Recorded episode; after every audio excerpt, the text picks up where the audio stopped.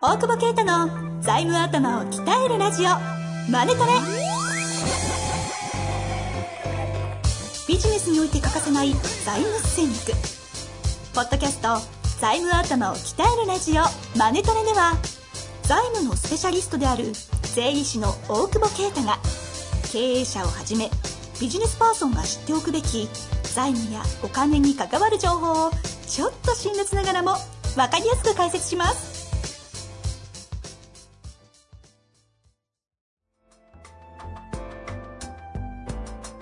こんにちは、遠藤和樹です。大久保啓太の財務頭を鍛えるラジオ、あれトレ。大久保先生、本日もよろしくお願いいたします。お願いします。さあ、えー、あれ？質問？あ、違います。え、っと何何？え？質問。質問？あ、そうですよ。思い出しました。うんあのですね、先日、テックキャンプ行ったって話、うん。あの話あったんですけど、あの、勉強したのはよく分かったけど、うん。なんで勉強しに行ったのかの説明がそういえばなかったよね稲妻で、クレームが。えー、ひたすらひたすらコード書くね。そんな師走だっつって。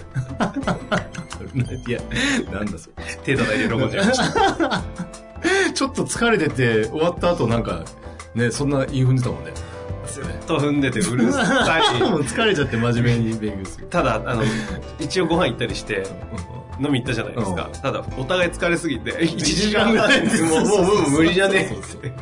ただ、その1時間、踏みまくってましたね。なんかもう疲れちゃって。踏むだけ踏んで帰る。何だったんだ？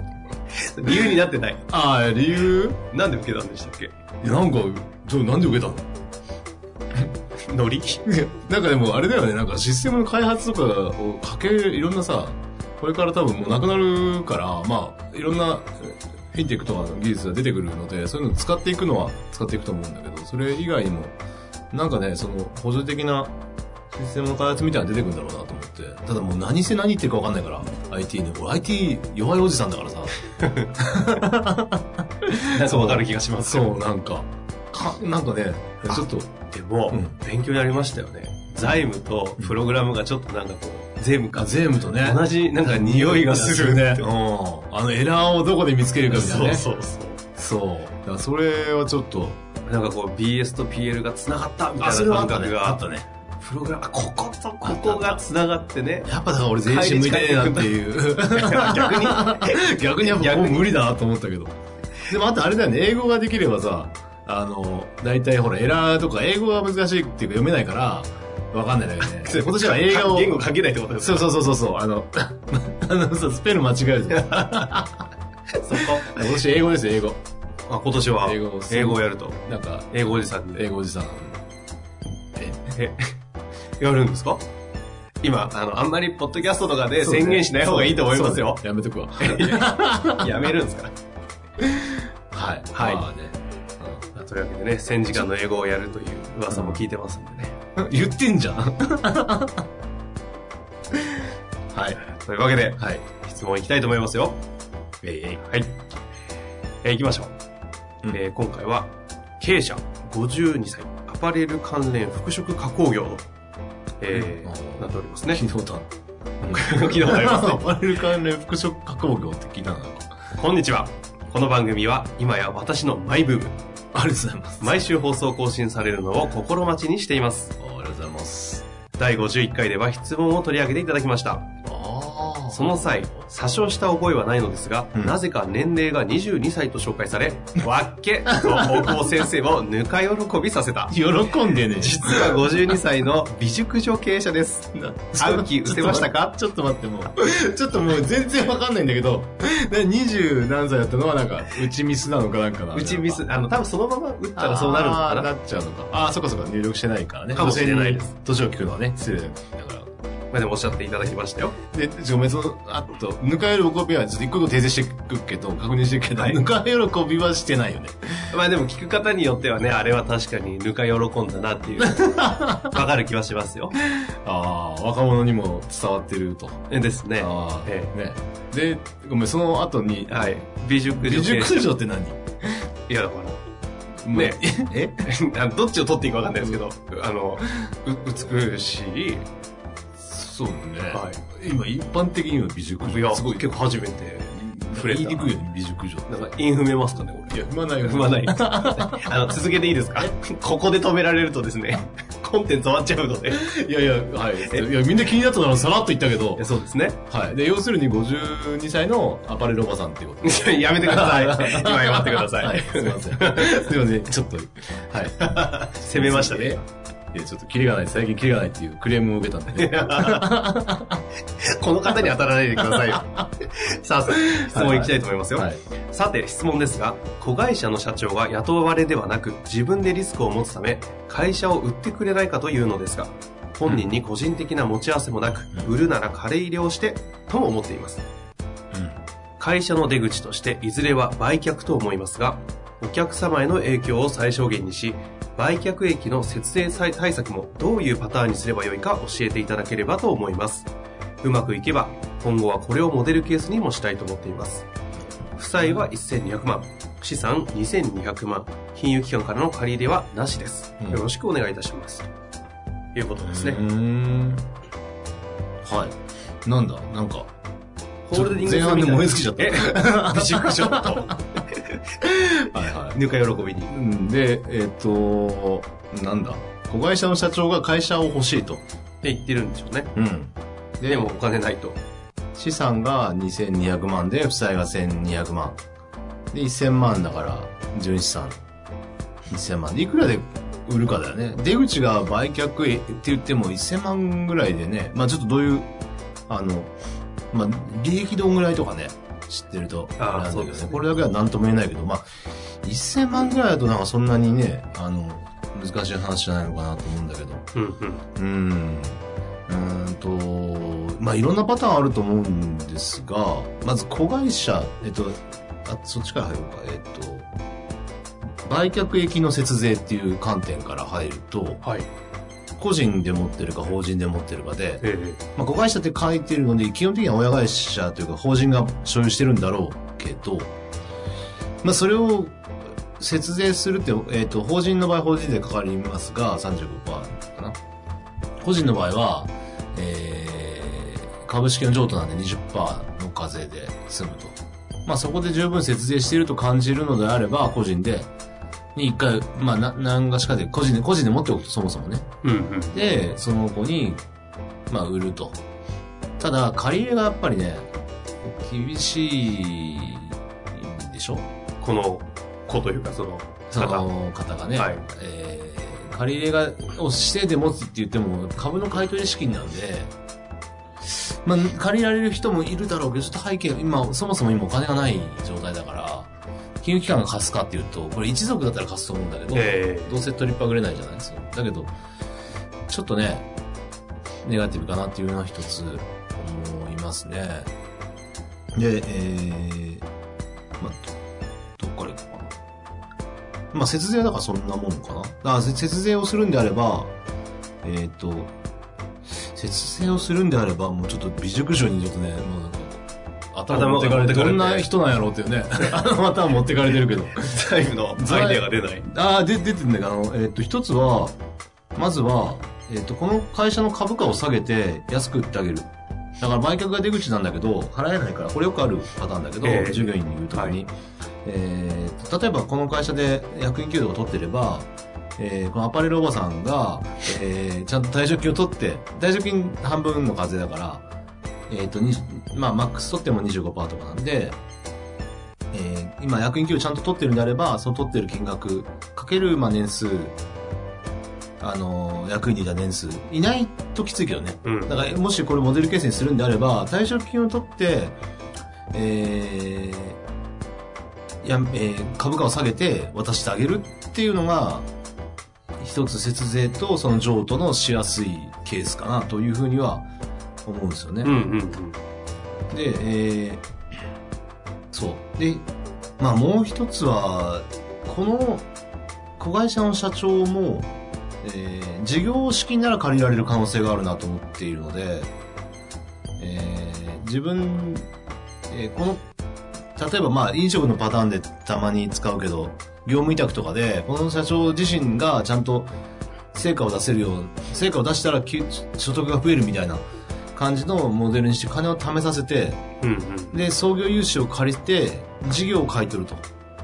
今の子会社から、その、新会社を作って、その子会社の社長が新会社を作って、その会社で事業を買い取るための資金だったら、運転資金で借りられるので、うん。うん。っていうのが一つ考えられるかなっていう。ちょっと大変かもしれないけどね。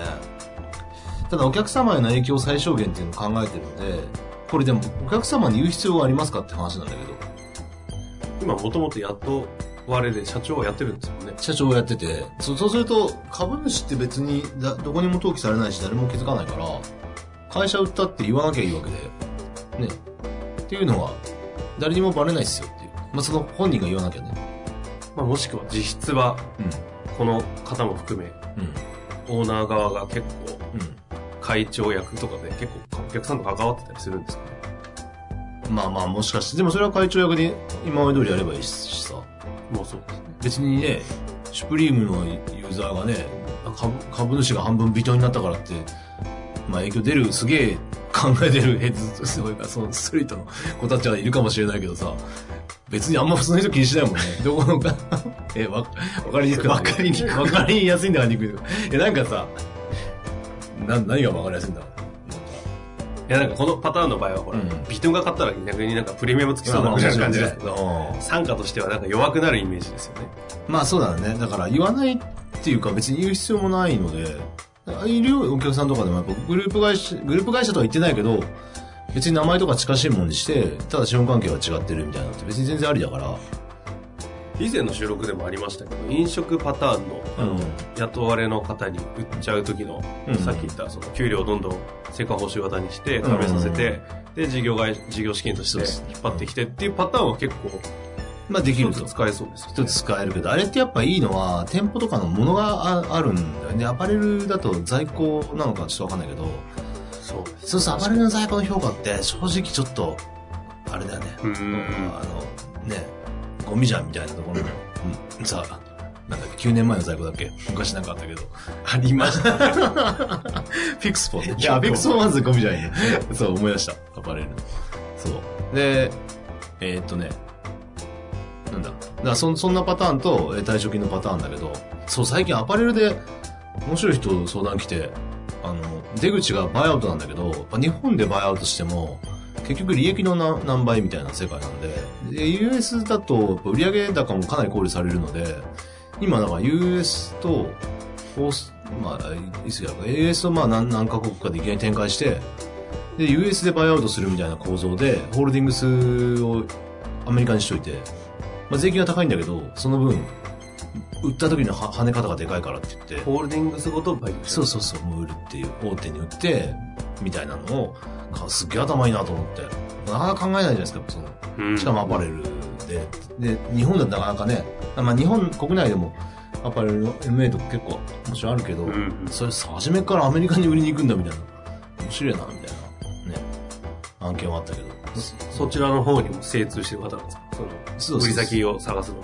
えっ、と、売り先を探すというか、まあ、大手のアパレルが基本的にはある程度規模いくと買ってくれるらしくて、ん。で、向こうの、その、ファウンダーみたいな人たちと一緒にもそういう設計して、やってて、みたいな話だったけど、ね、まあ、上場より早いだろうねっていう話で。うんうんうん。だからその、出口が売却もほ、まあちょっと、まあ資産負債を持たないモデルで売り上げがどんぐらいなのかわかんないけど、ね、BS だけ見るとちょっとちっちゃめなので、うん、もしかしたら退職金ぐらいでいけちゃうのかなとか、ああ。うん、とはあるけどね。まあ、あとは先ほど、あの、おっしゃってくださってましたけど、うんあの、この方、売る側の方なんで、売却益のところ、うん。ところは気になってるとは思うんですけど、そのどう渡すかっていう方の相手方のための話と自分たちがどう儲けるかが大事じゃないですか。そうそうそう。だから、額が結構張るんであればやっぱ個人で持っておくべきなんだろうし、うーん、でも、法人で持ってるとすると上等益だからね。だから、さっき言ったその安く売るっていうのは一つなんだよね。だから退職金でもらって個人の風を抑えて、法人の上等益風は出さないと。うんあるいはもしかしたら損作れるかもしれないね。全力で資産吐き出して、まあ損、まあ例えば資本金が1000万だとして、ね、100万で売っちゃえばさ、あの、900万損出せるから、法人でそれ取り込んで節税っていうのはできるかもしれないですね。なるほど。うん。だから本来出口っていうと、うん。いかにレバレッジ化して跳ねさせるかっていう出口の売り方が、いわゆる延命ですけど、なんかこっちの場合ですと、どっちかというとこう、その事業承継のための譲渡に近い感じ。他人だけど事業承継みたいなね。なんか儲ける、売って儲けるっていうところと、うんなんかちゃんと渡していくってところのこう、難しいこう、難しい狭間で葛藤しそうな感じですよね。そう。うん。でもこ、この手はやっぱ多くなるよね、その、まあちょっと売却額自体あるかもしれない。本当に株価がめちゃくちゃ上がっていく会社とかだと、あのーもうどうついていいかわかんないみたいな。だから上場するするしかないというか、うんうん。要は通常の税務上の評価で渡せないんだよ。その、継ぐ、例えば今ね、やってる、なんていうか、次に継ぐっていう、まあ、一世代下の人がね、そんなにキャッシュ持ってるわけなくて、うん言われるから。だから、そうなると、まあ、退職金払って株価下げて渡すってパターンもあるけど、もう無理だったら上場するしかないよね、みたいなのとかも出てくると思うし、あとは、あの、一般社団法人に、を株主にして、まあ、渡していくというか、まあ、スキームもあるんだけど、ちょっとこれも税制改正で、身内でやったらダメよってストップがかかってるので、その話はちょっとそのスキーム知らないので、ちょっとまた別の機会にそうですね。聞きたい。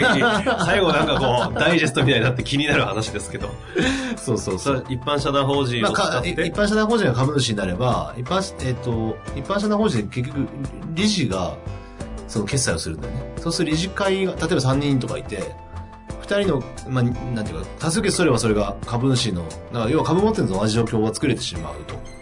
なんだけど株は持たないから、これ事業、えー、と相続税対策で使ってた人もいたみたいだけど、今回の改正で NG に、2018年の改正で NG になる。あ、身内でやったら。ただ、外部でやった時にダメって言ってないので、外部でやれば OK かもしれない。どうやるんですか？社団法人を作り、だからもう全然知らない、例えば3人、はい全然他人で、本当にビジネス一緒にやってきた、わかんないけど、代表専務常務みたいなのが、そこ3人の理事入って、その合議制でやると。で裏切られる可能性もあるからね。合議制でやって何を持つんですか？その社団法人。まあ、その株を持つので、株の決済権があるので、株を買うわけではなくて？あ、えっと、一旦株は買う、なんかで。えーだから。ただ、まあ、その辺はいろいろパターンあるからあれだけど、要するにその、株を持ってる財団の理事の決議が、その株式会社のなるほど。決済、あの、株主総会でも決議が取れるから、ずっと抑えちゃうんだ。でこれ身内でやったら、50%超だか以上だったか身内で持ってたら、それは結局お前の会社やんけ、みたいになるけど、それが本当に完全外部だったら、今のところありなんじゃないかなっていう展開。ただ裏切られる可能性あるよっていう。そのスキーム、ちょっとまだ細かいところ聞きたいところいっぱいあるんですが、うん。そのスキームでこの方のパターン、はめようと思ったらやる、やり口あるんですか？うーん、わかんない。あんまりないと思うけど。どうなんだろう。